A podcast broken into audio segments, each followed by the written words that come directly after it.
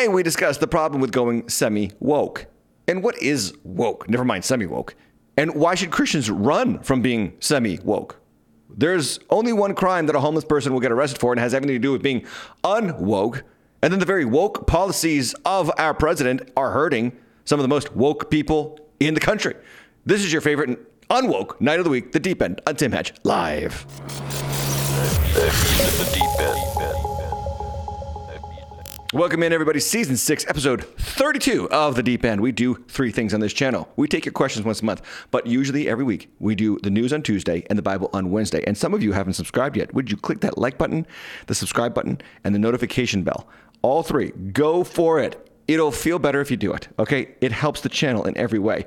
So glad that you're here. So thankful for all the subscribers and all the supporters of this content. You make what I do so worth it. And we got to talk about the issue of wokeism coming for the church. And uh, I got some news to share with you about that because it is coming into the church. It's seeping into the church. And if you want to know where it leads in the church, all you got to do is look at the world because the world is really going full woke and the church can't afford to follow the world. So, before we get into all the news, let's talk about the problem with being semi woke. There's a problem with being semi woke, and that is that you start to straddle the fence. You start to go halfway with wokeism.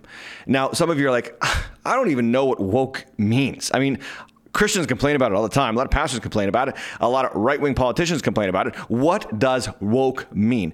Well, you might disagree with my definition, but I think this definition kind of sums up the chief tenets of being woke. Here it is Racism is humanity's original sin. Every belief is valid and worthy of respect uh, outside of Orthodox Christianity. Equity, that is equal outcomes, regardless of effort or merit, is the goal. And you're so open minded, your brain falls out. Those are my definitions of what it means to be woke. And what we see on a regular basis is that wokeism is cultish. It has this cultish religious aspect to it. And there are certain cultural sins that you can commit that you will be um, arrested for and publicly shamed and canceled. And cancellation is really like public execution, but not with the killing. And it won't matter who you are, no matter how far down on the rung of society you are. And that brings me to Deep End News. Deep, deep, deep end news. The news you choose if you could choose news. Okay, so this piece of news is going to totally undermine the wokeism cult. So remember, wokeism believes that racism is the original sin, that every person is valid and equal dignity, that equity is the goal. Well, that is not true when you break the great commandments of wokeism. And one of the great commandments of wokeism is respect the alphabet gang. You have got to honor, pay tribute, celebrate, uh, support, honor, did I say honor? and even worship the LGBTQIA crowd. If you do anything to disparage them, anything at all, you will be arrested. This is news from New York Daily News. A homeless man was charged with hate crimes for defecating on two LGBTQ plus pride flags in New York City. A homeless man has been charged with several hate crimes for defecating on the pride flag, wiping his behind with another at a Manhattan restaurant. Uh, this is Fred Innocent, funny name, 45 years old, walked onto Buceo 95, a tapas bar on West 95th Street and Broadway in the Upper West Side, April 15th, 10 a.m.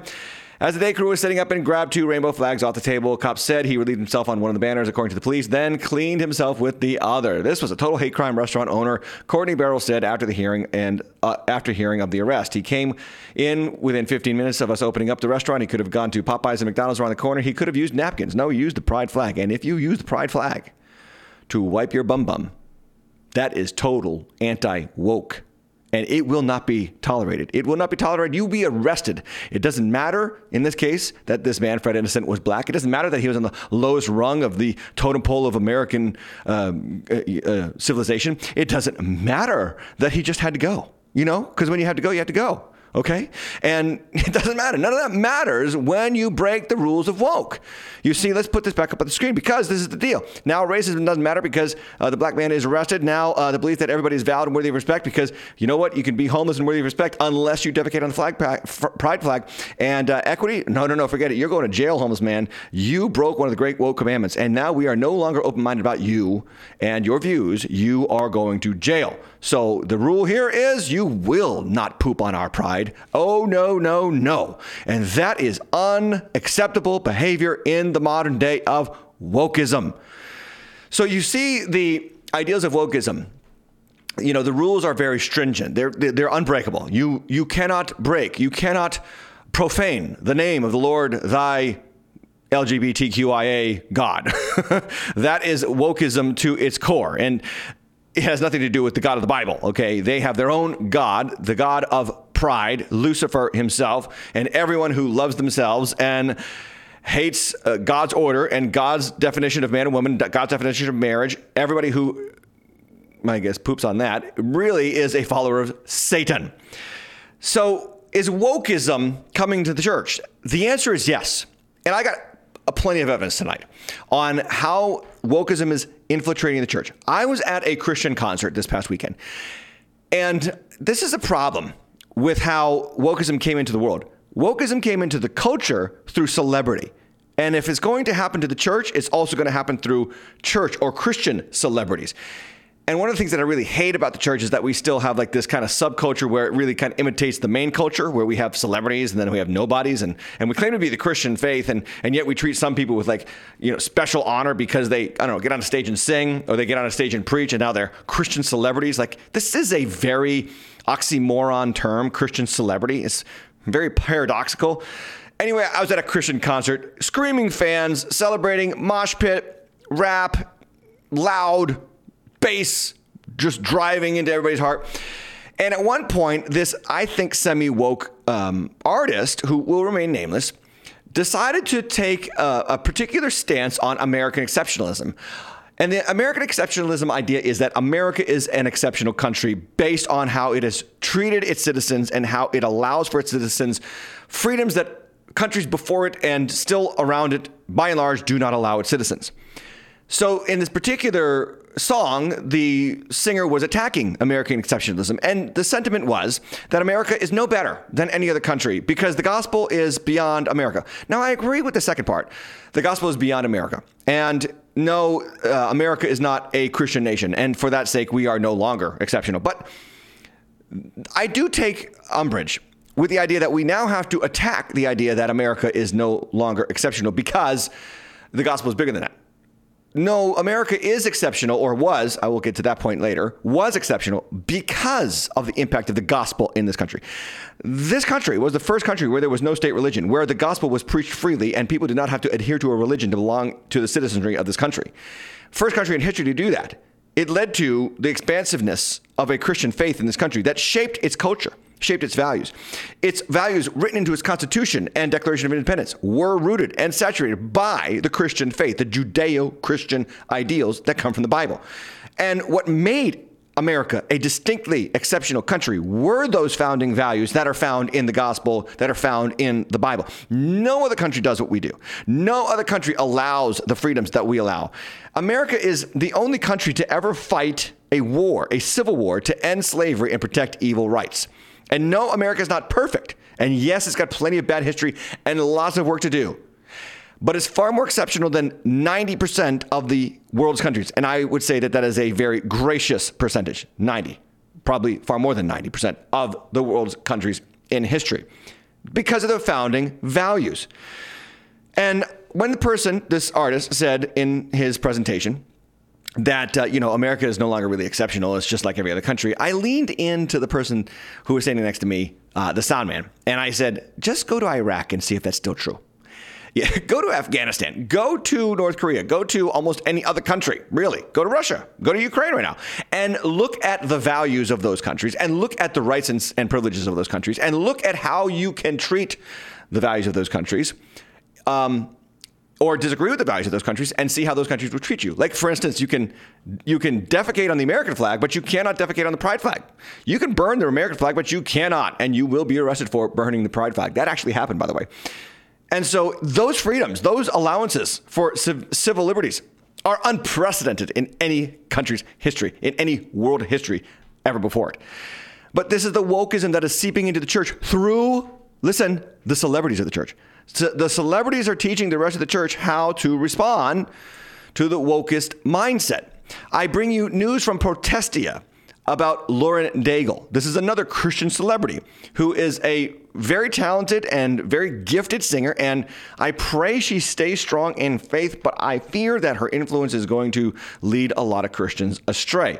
So, Protestia reporting that Lauren Daigle gets asked an opinion or her opinion about her state's abortion ban. She lives in Louisiana, and she says, "quote I have no idea. I have no idea." End quote about abortion, about whether it's right, wrong, about whether that's a life in the womb. She feigned ignorance about her state's laws about abortion, and then she said that she doesn't have any idea about whether or not abortion should be illegal in every instance as a Christian. Now, I get that non Christians can have that debate because they don't value life in the womb like we do as Christians, like the Bible teaches us to, that God forms us in our mother's womb. So I understand when non Christians struggle with rape and incest and all those kind of things and, and the life of the mother and all that stuff. I get that. But when it comes to Christians who hold a biblical mindset, we have to take a biblical approach to these issues and come out where the Bible comes out. But this is her being asked years ago about homosexuality on a podcast. And I want you to see that even in 2018, she was already hedging on foundational biblical Orthodox Christianity and its values. Listen. I hate to do this to you, Lauren, but I have I, I usually ask some tough questions. So is that all right if I ask you uh, just a couple ones that are are tougher, and you can let me know if you want to answer them? Okay, cool. Okay. Well, since we were talking about Ellen, do you feel that homosexuality is a sin? You know, I, I can't honestly answer on that in the sense of I have too many people that I love that they are homosexual. Um, I don't know. I actually had a conversation with someone last night about it, and I was like, I can't say one way or the other. I I'm not God. So when Yeah. people when people ask questions like that, that's what my go-to is. Like I just say read the Bible and find out for yourself. Because and when you find out, let me know because I'm learning too. Read the Bible, find out for yourself, and then let me know. Mm? and then the statement, I'm not God. And the statement, I'm not God, but I'm going to disagree with what God clearly says in His Word that is right and wrong. You understand that that actually is making you God of God. You are actually, you are actually contradicting what God says by denying what God says and saying that, well, maybe God's wrong about that. You are becoming God. So, so saying I'm not God by disagreeing with what God says in the Word is making yourself a God in your own imagination and then holding God accountable to your godlike ideals. Th- th- This is the kind of the, the game that Christian celebrities have to play now. We have to play nice with the woke crowd because America is becoming increasingly woke. So again, back to the news article. Now she says she has no idea about an abortion ban. Should there be an abortion ban in her state? No idea. I have no idea. Look, Christians, Christian celebrities, I get it. I understand that it's tough to um, be a Christian and then be a celebrity in the Christian subculture and then have some kind of this like this crossover appeal, which is what she has, which is what many Christian celebrities and Christian singers have now. The crossover appeal to secular people, and Ellen did have Lauren Daigle on her show and interviewed her, and that's fine. But but here's what you do as a Christian. Here's what you do. Is what Billy Graham used to say. I have to go with the Bible. I have to speak what the Bible says.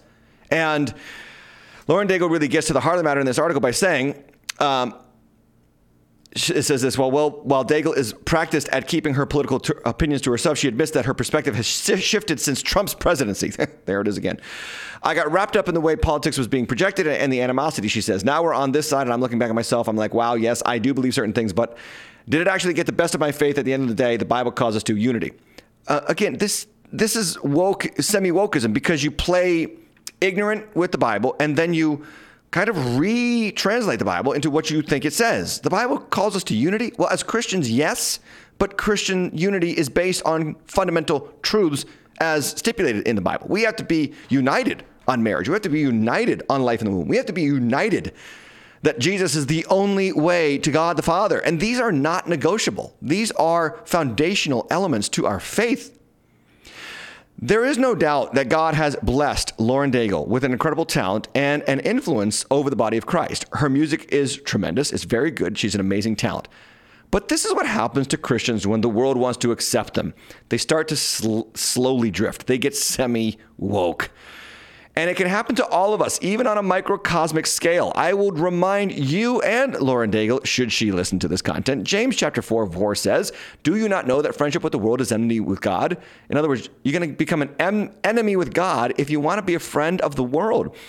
Or more pertinently, what Jesus himself says in John 15, 19, If you are of the world, the world would love you as its own, but because you are not of the world, but I chose you out of the world, therefore the world hates you. Notice what Jesus says. He says you're going to be hated, but but the hatred that you endure is not really the biggest deal. The biggest deal is that I've chosen you out of the world. And I fear that people like Lauren Daigle, people like other Christian celebrities, are losing their sense of chosenness for God's purposes and therefore losing their influence as God's people. It's a great privilege to be chosen by God, but with great privilege comes great responsibility. And the responsibility is to stand for God, to honor the one who saved you, to, to give him glory, who brought you out of darkness into his marvelous light. Please understand that the next time that you're hated for what you do, or the next time that somebody wants to argue with you about these issues, and don't try to play nice with them. Don't be mean either. That's a huge mistake the church has made over the course of its history. Just be honest. Lauren Daigle could have easily said, Look, I'm a Christian. I believe the Bible teaches us about everything pertaining to life and godliness. And yes, it teaches us that life begins in the womb and marriage is between a man and a woman. She could have also said, I understand that other people who are not Christians disagree with me on this. And that's what America is about.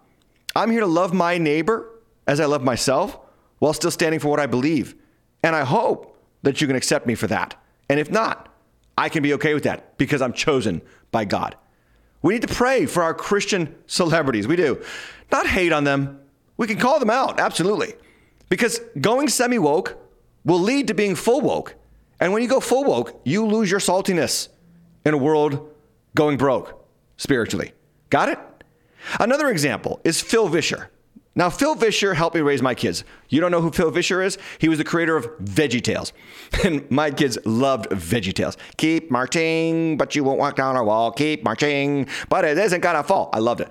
Uh, the Talking Tomato, the Talking Cucumber, Great program. Um, he was the writer, and he now has come out as being pro choice. And according to this Protestia article, he has stipulated that in the case of rape and incest or the life of the mother, that you can kill the baby inside her womb. So this is Phil Vischer, who has made other really questionable statements on his podcast. Uh, he knocks creationists as a bunch of dummies. He credits his white privilege for the success of his show, Veggie Tales. He has also thumbed his nose at Cracker Barrel Christians. This is all in the article. And uh, gets really upset at Christians opposing LGBTQ. And after a back and forth with several people on Twitter, he finally admitted that he's kind of vague on the pro life position when it comes to certain exceptions. Again, the exceptions in the world, in the world of people, I understand that. But in the church, You've got to value the life in the mother's womb. You've got to see that God put that life together. And God is, one, is the one in charge of life. But this is the slippery slope to woke. And it's sl- slowly invading the church. Which brings me, ugh, once again, back to the sliding preacher in Alpharetta, Georgia, named Andy Stanley. Andy Stanley's church, North Point, has baptized an openly transgender man after giving blessing to his transition. So proposes Protestia. And that is a picture of the former woman, now man, getting baptized by a leader slash pastor at Andy Stanley's church.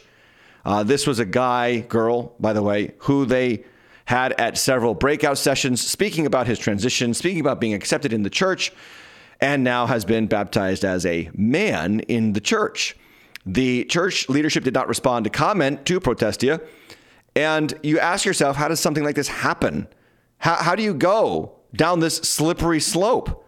And we've talked about Andy Stanley before. And the reason is his view of the Bible is highly problematic. Many years ago, Andy Stanley said that Christians need to unhitch from the Old Testament. The Old Testament is a problematic piece of literature, and so we need to disregard it. We need to get it out of out of the way and just kind of you know take the parts that we can help people with and encourage people with and build people up with and make them feel good about themselves with. But those other ones, those judgmental issues, those issues about the law, we need to get rid of those because that's not what we believe. Well, I would remind you and Andy Stanley that We don't know who Jesus is apart from the New Old Testament, the Old Testament. Jesus fulfilled the Old Testament. Jesus lived according to the Old Testament. Jesus was an Orthodox Jew who practiced the law perfectly and fulfilled the law uh, wonderfully and then died for our breaking the law. Not just Jews, but the whole world's breaking of the law. But Andy Stanley keeps sliding down the slippery slope of woke to the point where not only do we have women pastors and affirmation of homosexuality, which is pretty much guaranteed now at this point, it's just a matter of time before he comes out and says it publicly, to the point where now they are blessing transitions and baptizing transgenders and not calling them to repentance. This is not a church. This is a gathering of people around a Christian celebrity. And here's how you slide down the slope of woke. You start to question the Bible's authority. So, this latest sermon uh, that Andy has been preaching uh, through this uh, series, I think called The Fundamentals of the Faith. And in one sermon, he says that the Bible is not equally inspired or equally important. And I kid you not, this is what he said. And you don't have to take my word for it. I'm going to play the video and you can watch him say it for yourself. And the reason this is so confusing in terms of the purpose of Jesus' life, the reason it's so confusing is the way the Bible is traditionally talked about and taught. And the problem is not the Bible. The problem is the way the Bible is traditionally talked about when people talk about the Bible and how the Bible is taught. And the tendency, and I understand this because I was raised like many of you in church, the tendency is to equalize the importance of everything in the Bible or to equate the importance of everything in the Bible. So if it's in the Bible, everything is equally inspired and consequently it is equally important. But that is not the case. And that's what we're going to discover today. In fact, that's what we're going to discover for the rest of this series. Those statements are highly problematic. The Bible is not equally important. Uh, the Bible is not equally inspired. Now, what I'm going to be gracious about here is I think what he means to say is that yes, the Bible is equally inspired, but not equally important. But even that statement is very problematic. Is the, everything in the Bible equally important? Yes, yes, it is. Because everything in the Bible is God breathed. Now, is everything in the Bible equally applied? No. No, that one I could get on board with. And I want to give Andy the benefit of the doubt, but the way he says it, it doesn't sound like he's saying that. So let me give you those three questions and answers again because I just kind of rattled them through, and you need to know these nuances if you're going to understand how to read the Bible, because that's what this show is about. Is everything in the Bible equally important? 100% yes, because everything in the Bible is God breathed. We'll get to that text in just a moment. Is everything in the Bible equally applied? No. So we don't worry about not eating shellfish, and we don't worry about garments with two types of threads in them, and we don't worry about the command to kill the nations in Canaan, because those things were written to Jews in the ancient world for a reason. We also don't worry about meat sacrificed to idols, a New Testament issue, a huge New Testament issue, in fact. But we don't worry about that. Why? Because it no longer applies, it no longer happens. But I will submit to you this we can take every single passage in the Bible with equal importance so long as we apply it properly for spiritual truth to our lives today. Let me give you an example. This is a hard one, okay? If you've ever read the Bible and got to this text, you know that I'm probably cherry picking one of the hardest texts in the Old Testament to apply to our modern day life. And I'm doing this to show you that the Bible is equally important. And I'm going to show you through this very difficult text. And the one that I'm going to use is Exodus 21, uh, 1 to 4.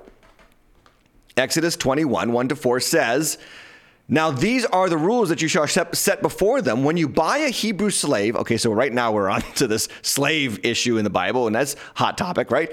He shall serve six years, and in the seventh he shall go out free for nothing. If he comes in single, he shall go out single. If he comes in married, then his wife shall go out with him. If his, if his master gives him a wife, and she bears him sons or daughters, the wife and her children shall be her masters, and he shall go out alone.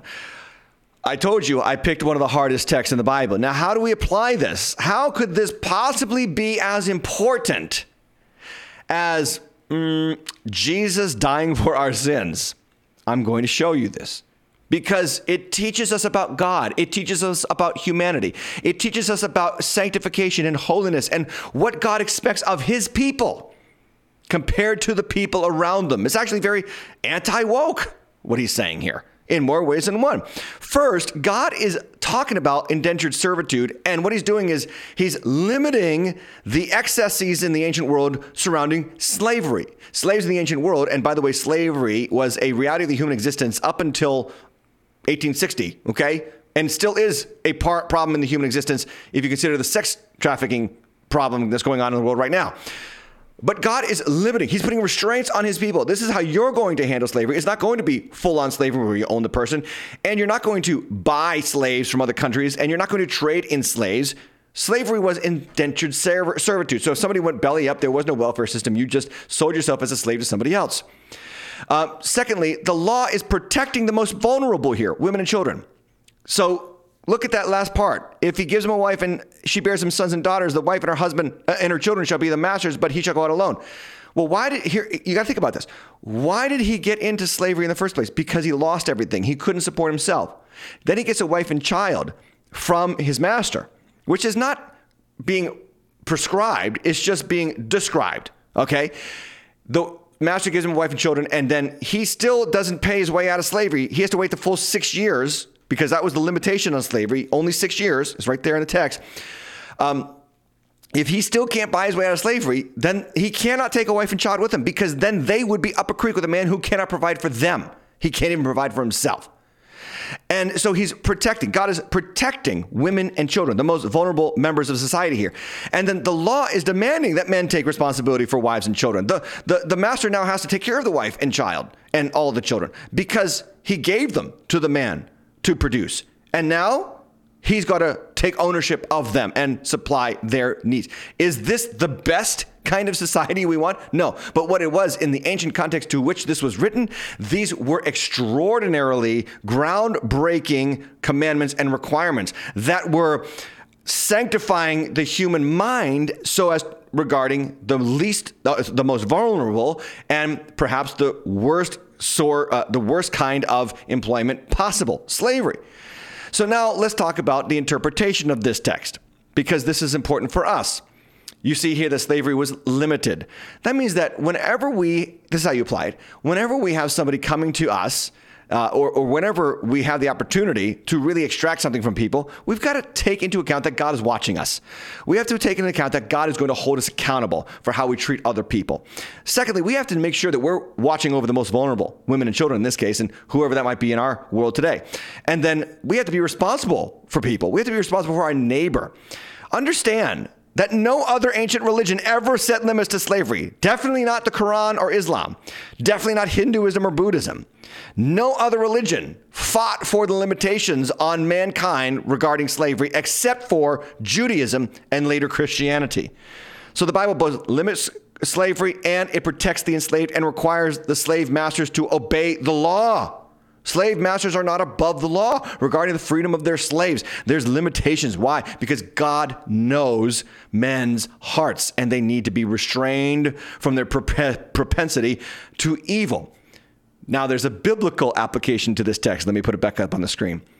Because who is the one who came to serve? He didn't come to be served, but he came to serve. And he didn't just serve, he served 100% and gave his all. And then accomplished all and earned all from the Father to set every other person free. Do you see?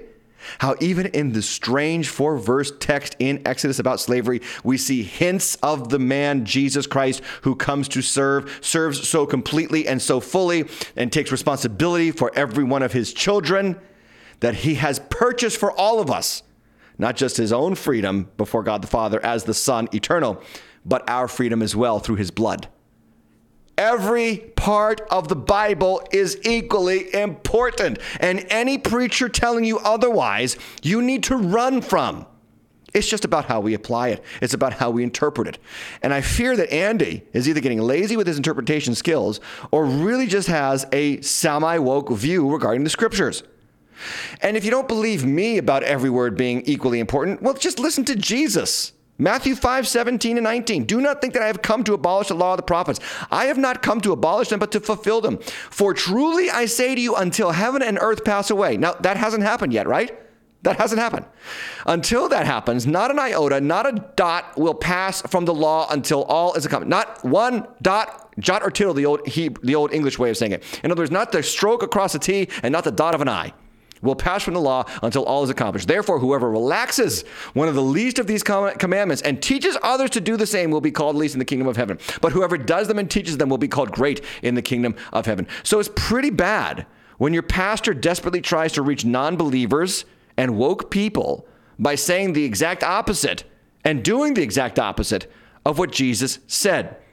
Fundamentally and theologically, Andy has a miscomprehension of how to interpret the scriptures here.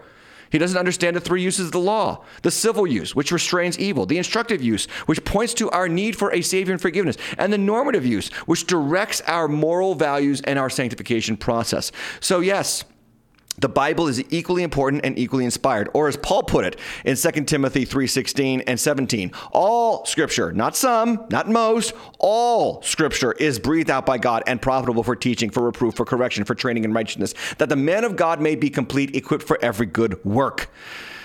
And these things we cannot afford. We cannot afford to go down the slippery slope of woke especially preachers and pastors. Because as I'm always saying on this channel, where does it lead? If you want examples of the slippery slope to woke, well, all you have to do is look at the businesses in the history of our country that were started by strong Christian men and women with strong Christian values, biblical values, whose businesses were co opted in their second and third generations and now turned into woke organizations. I'm going to give you several examples just so you know. Consider the story of Alaska Airlines.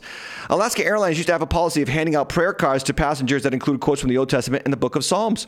For more than 30 years, the airline would pass out the prayer cards with their meals as a way to encourage passengers to say grace over their food. The practice was discontinued only in 2012.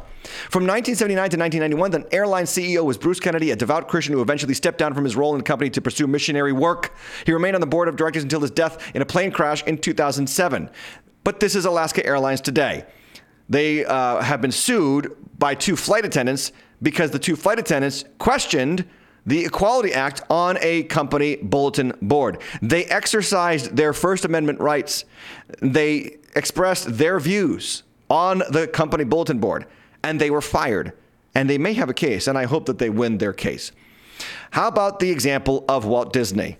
Is there a worse example of going down the slippery slope to woke? Walt Disney was a practicing Christian who had a Congregationalist minister give the dedication at the opening of Disneyland. He said, Whatever success I have had in bringing clean, informative entertainment to people of all ages, I attribute in great part to my congregational upbringing and my lifelong habit of prayer. Quote, end quote. That's Walt Disney, the man behind the mouse. And today, Walt Disney is all in on woke. They released a LGBT themed clothing line featuring fashion for all ages and trying and tying in franchisees they own, such as Mickey Mouse, Marvel Comics, Pixar, and and uh, Star Wars. And that is the tip of the iceberg when it comes to Walt Disney. They used to have a Christian Family Day at Walt Disney World. Now they have a Pride Day, and I think it's actually like a Pride Week now. Uh, they are all in on this, as well as producing movies over the past couple years that feature openly gay characters. Uh, gone are the days of family values and husband and wife and now movies like Lightyear and Strange World, which suffered badly at the box office, have to feature LGBT characters because there's a slippery slope to woke. Another example is Walmart. Walmart's founder, Sam Walton, and his wife were devout Presbyterians, with Mr. Walton being a Sunday school teacher himself. Uh, it says this quote Walton worked into the company's corporate structure the notion of service leadership that ties worker roles into the concept that Christ was a servant leader and emphasizes the importance in the Christian tradition of serving others. In the 1980s, during regular business meetings with Walmart managers and their spouses, Walmart's director of family living spoke on the changed relationships between husbands and wives, which were fundamental to the company's business model. But today, again, hijacked by the wokeism of our world, Pride every day, right on Walmart's homepage, supporting LGBTQI associates and their communities that we serve. There is a slippery slope to woke. Taking the cake, however, on the slippery slope to woke has to be Target. Now, you might not know this, but Target, believe it or not, was founded by a devout Christian man named George Draper Dayton, a devout Presbyterian who originally kept his stores closed on Sundays and refused to buy ads in newspapers that promoted alcohol. Throughout his life, Dayton actively practiced his faith and sought to integrate his religious values into business endeavors. He was a member of the Westminster Presbyterian Church in downtown Minneapolis. He attended services regularly. Dayton believed that his business and success was a result of God's blessing and guidance. He felt a deep sense of responsibility to use his wealth and influence for the betterment of society. Uh, he believed in the Christian principles of giving generously to those who need. He treated his employees with respect and advocated for fair wages and good working conditions. He established the Dayton Foundation in 1918, eh, which was one of the first corporate foundations in the United States, and the foundation focused on supporting educational, religious, and charitable causes. I just want you to ask yourself a question. When did you hear of the last great big company supporting any religious cause whatsoever? It says there, George Draper, uh, his religious faith practice was an integral part of his life and shaped his approach to business and philanthropy. Now, where is Target? Well, they just unveiled a pro trans merch section for kids, including chest binders and packing underwear for 18 plus. This is in collaboration with Tomboy X uh, to produce the content that you see there on the screen. Some of the ugliest clothing you will ever find, including trans pride shirts for toddlers. One of the things that they're selling is a bathing suit that helps men tuck up their genitals underneath themselves with a string, a bathing suit for a boy who wants to pretend to be a girl. This is the slippery slope to woke. Amazing, right? How many companies with historical Christian roots have taken the trend, the, the early part of which I believe Andy Stanley is on, and maybe Lauren Daigle is on as well, and is sliding ever so uh, uh, completely toward the disastrous outcomes that we see today in the business world. And what happens? What happens if you fight them? What happens if you resist them? Just ask the parents in Loudoun County, Virginia, a suburb of Washington, D.C. Community members there have received death threats online for what? For opposing LGBT teaching in schools. Someone threatened to shoot this particular parent on the screen there. They went after his job. He got fired. Uh, they, he's now having a hard time finding his job. This is Scott Mineo. And he believes that they are now the targets of an IRS and FBI investigation and they are um, probably happy that he's having a hard time finding a job as a result. This is what happens if you op- oppose the religion of wokeism. They get nasty, they promote violence. And when they say it, we should believe them because they have no problem saying it and they don't ever get called on the carpet for saying it. Consider what happened at a recent Hollywood telethon, I kid you not, for drag queens. Now, you have to think about all the ways that you could hold a telethon and all the good causes that you could hold a telethon for. You could hold a telethon for kids with cancer or muscular dystrophy or leukemia or AIDS or I don't know anything else that's a serious problem. But no, Hollywood actors got together and raised over a half a million dollars through a telethon to support kids in drag. One of the Hollywood actresses named Charlize Theron took to the screen during the telethon to tell you what she's willing to do to defend drag queens. And if you get in her way, watch out. Watch. Here with my friends. Yes. We love you, Queens. We love, love you, We're in your corner, and we've got you, and I will anybody up who's like trying to anything with you guys. It's really, in all seriousness, there's so many things that are hurting and really killing our kids. And we all know what I'm talking about right now. And it ain't no drag queen because if you've ever seen a drag queen lip sync for her life, yep. it only makes you happier. It only makes you love more. It makes you a better person. If I could do a death drop right now, I would, but I would probably like break my hip. But and I, yes! Listen, I want to uh, ask everybody out there, please, please support all the great organizations that are out there helping all of this nonsense going away like it should. All of these incredibly stupid policies. Bye. Bye. No more room for hate. Only love, and love equals drag queen.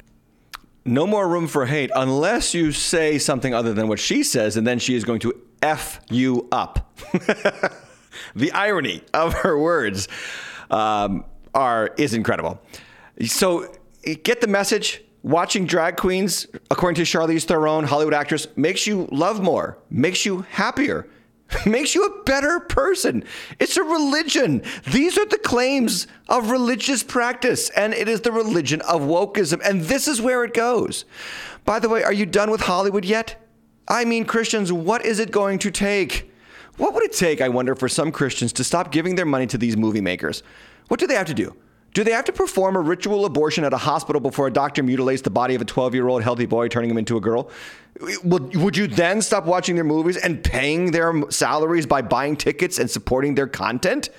What does it take for people, Christians I'm talking to, to wake up to the idolatry of this insanity in Hollywood?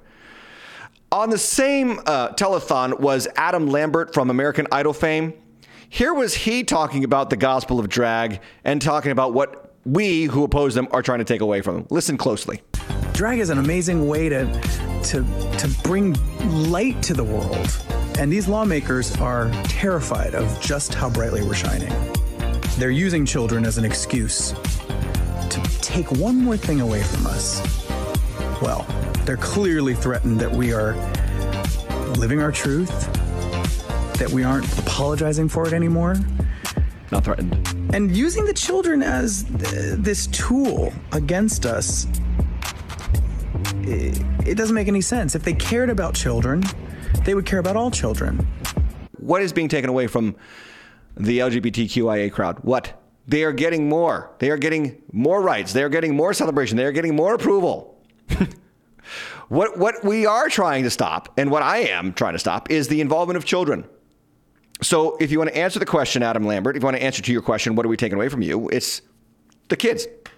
We don't want the kids being exposed to the sexualization that happens at drag queen shows, to men dressing up as sexy women and dancing around provocatively. We don't want kids there. Yeah. I'm sorry if you're threatened that we're taking the kids away. We don't want the kids. I know you want the kids, and we don't want you to get the kids. I understand that's a threat to you. But we just reject categorically the gospel of drag. So, what happens when you go woke? Well, the corporate world is telling us this. At least Bud Light is telling us this. Their stock has been downgraded and it has cratered, and they've lost a bunch of sales. Even Fenway Park, I saw a video and I don't have it. I wish I did. But Fenway Park itself has no one buying Bud Light. At Fenway Park, in the middle of Boston, Massachusetts, one of the most liberal cities in the country, no one's buying Bud Light. And their disastrous uh, partnership with Dylan Mulvaney has proved that once again, if you go woke, you go broke. But for the church, it's not go broke because the church doesn't worship money. It's not about money. It's not about getting increase in salaries for our pastors and leaders. I have that's not why we avoid going woke. Do you know why we avoid going woke? Because if we go woke in the church, we become a saltless joke. So the corporate world, go woke, go broke. But in the church, go woke, become a saltless joke. And we can't afford to do that because the world needs the church, and the church needs to be salty. And that is the news about wokeism. Let's talk about some really good news. Really, really, really good. That's really good news. It's good. So I'm praying that this particular Christian celebrity, who is not a celebrity for being a Christian, he's a celebrity because he's a football player. I'm praying that he stays strong. Uh, this is Lamar Jackson, a once in a generation talent and star quarterback for the Baltimore Ravens, just signed a huge five year contract extension to stay with the team. He is now the NFL's highest paid player. He became the youngest player to receive the Heisman Trophy during his sophomore year at the University of Louisville. Uh, he began his Heisman Trophy acceptance speech by thanking his Lord and Savior Jesus Christ, adding that without him, none of this would be possible. His first response in his tw- Twitter account to the NFL contract was, Thank God, prayer hands and signing hand. He once also tweeted that the true definition of love is God. Scripture tells us that even if we are faithless, he remains faithful. Even if a believer fails, God will remain loyal. Scripture makes it clear that nothing can snatch our salvation in Christ. Amen, Jackson. Jackson is a Christian. He is highly talented. He is very committed to Christ. And I love it. I love everything about this. And good for him, making money. And I'm sure he will be generous with the money. I pray he tithes with the money. I pray he funds the mission work of Jesus with portions of his income. That's great. Thank God for him. Um, a couple of, I think this was years ago, or might be modern, recent, on a um, podcast called Wonder King, Wonderkind. He talked about uh, how young people need to look at his fame, and his response was brilliant. Watch. Now, for um, any kids that are watching, because it's going to be kids, adults, everybody in between watching, what would be a message that you would give to them? A kid that may be struggling to get on the team, a kid that may be struggling with the grades, a kid that's just really trying to make it. What, what would be a message that you would send to them? Man, we gotta keep God first. Like pray to God, like, and you gotta be consistent with God. Like it's not God like making a wish. Like you sitting uh, a shooting star and just making a wish. It's like you gotta be consistent when you praying to God. Yes. You know? Like it's not just no one time. Like man, it didn't work, so I'm not gonna stop praying and just Yeah. go for what I know.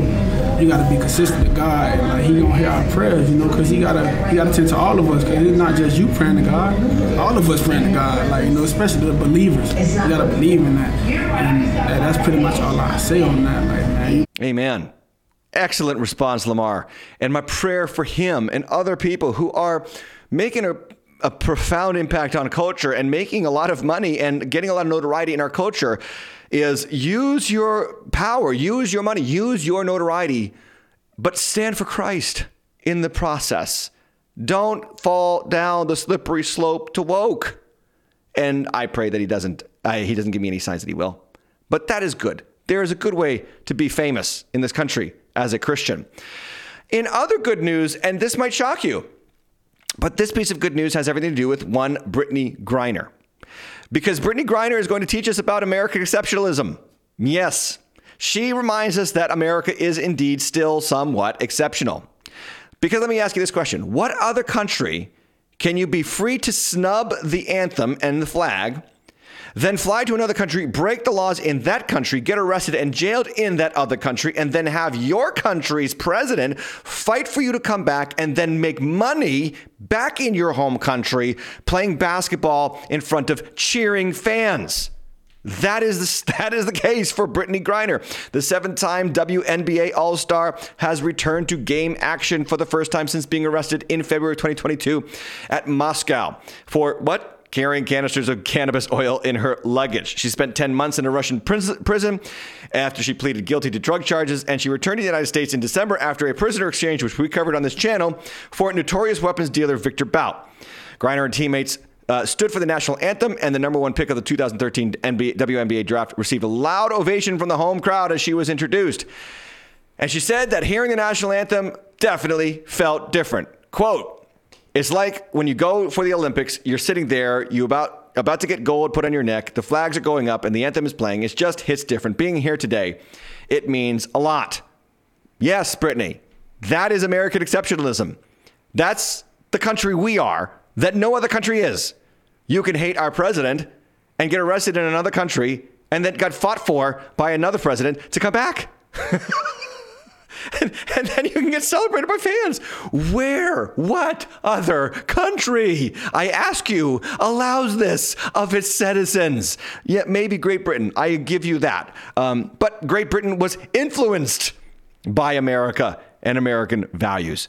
So I would say America exceptionalism, American exceptionalism is a, is, is a thing. It was exceptional, but that was before wokeism.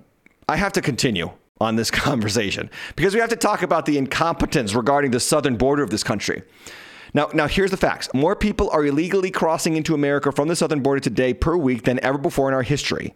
And our current president and vice president, border czar Kamala Harris, are proving to be way in over their heads. Joe went to Howard University this week to speak at their graduation, and once again,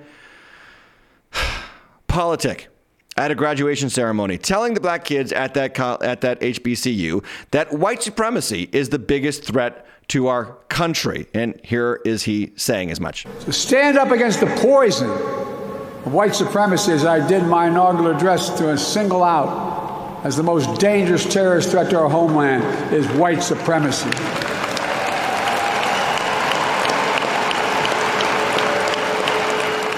Okay, now now he says that to a cheering crowd uh, and an HBCU, which is a historically black college and university, Howard University in Washington, D.C. And then he says this. And I'm not saying this because I'm at a black HBCU. I don't know if you heard the crowd laugh there, but it is redundant to call it a black HBCU because the word black is the B in the HBCU. In other words, there is no Asian HBCU or white HBCU. but the pandering never ends from the president, and such is life. So while he spouts off at a black university that white supremacy is the biggest problem in the country, and I know that's for sure because I see white supremacy everywhere. I got white supremacy people all over the place. I mean, they are everywhere pointing their guns at non white people all the time, right? You see them everywhere, right? Name your white supremacists in the chat below, please, because we need to call these people out. No, that's not the problem in the country. The country's problem right now is the border is wide open and Biden has been irresponsible and it's going to start costing, guess who?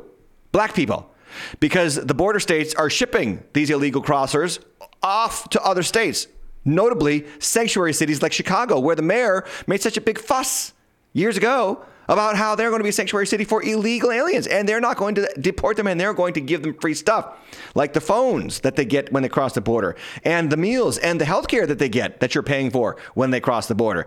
And so citizens in Chicago have had enough. This is in the south side of Chicago where they are starting to speak up because they finally recognize the problem with illegal immigration. Watch. These resources that have not come to us, now you want to overly compensate for people who never lived here before, and they we need to be taken care of first and foremost before anything else happens here. Yes.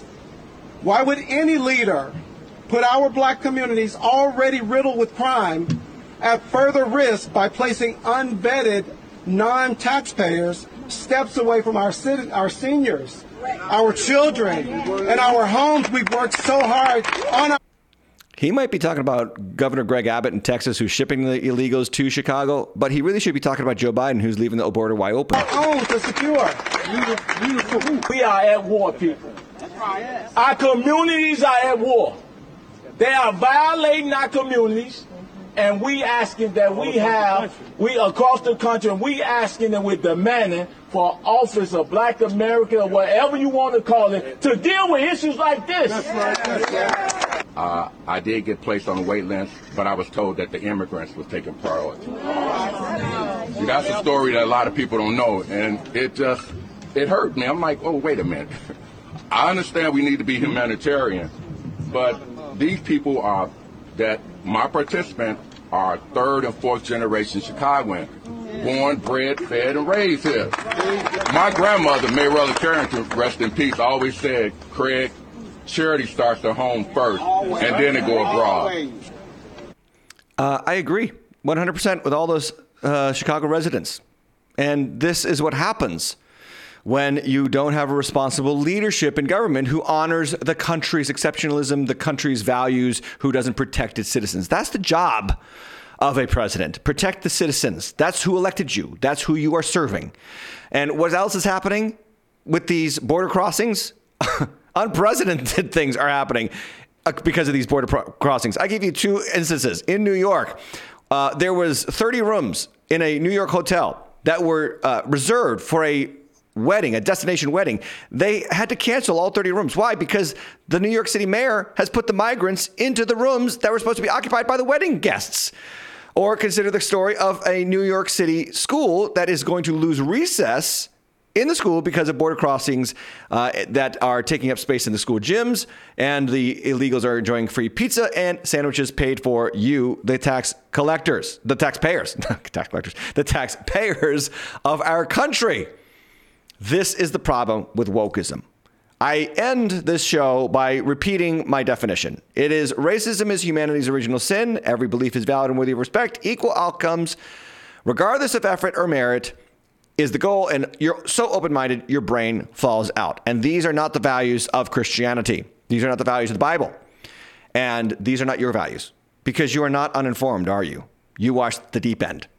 So support it. Check out the Deep End store at timhatchlive.com. New swag is available, or just drop us cash through the Cash App or timhatchlive.com slash support. And like I said, Tuesday night we do the news, and tomorrow we do the Bible. So Come and join me again tomorrow night, 7:30, for the deep dive Bible study as we go through 2 Kings uh, 6 and 7. Great stories there about the unseen God who works in the midst of crazy seen realities. I can't think of a better time to talk about that. Amen. Thanks for joining us, guys. If you haven't already, like I said before, click that like button, click that subscribe button, click the notification bell. You know you want to. It's going to feel so good when you do all three. And consider hitting that share button and getting this content to your social media so that other people can benefit from it. Because I'll tell you the news that nobody else will, and I'll tell it to you straight from a biblical mindset. God bless you. Have a great night. In Jesus' name.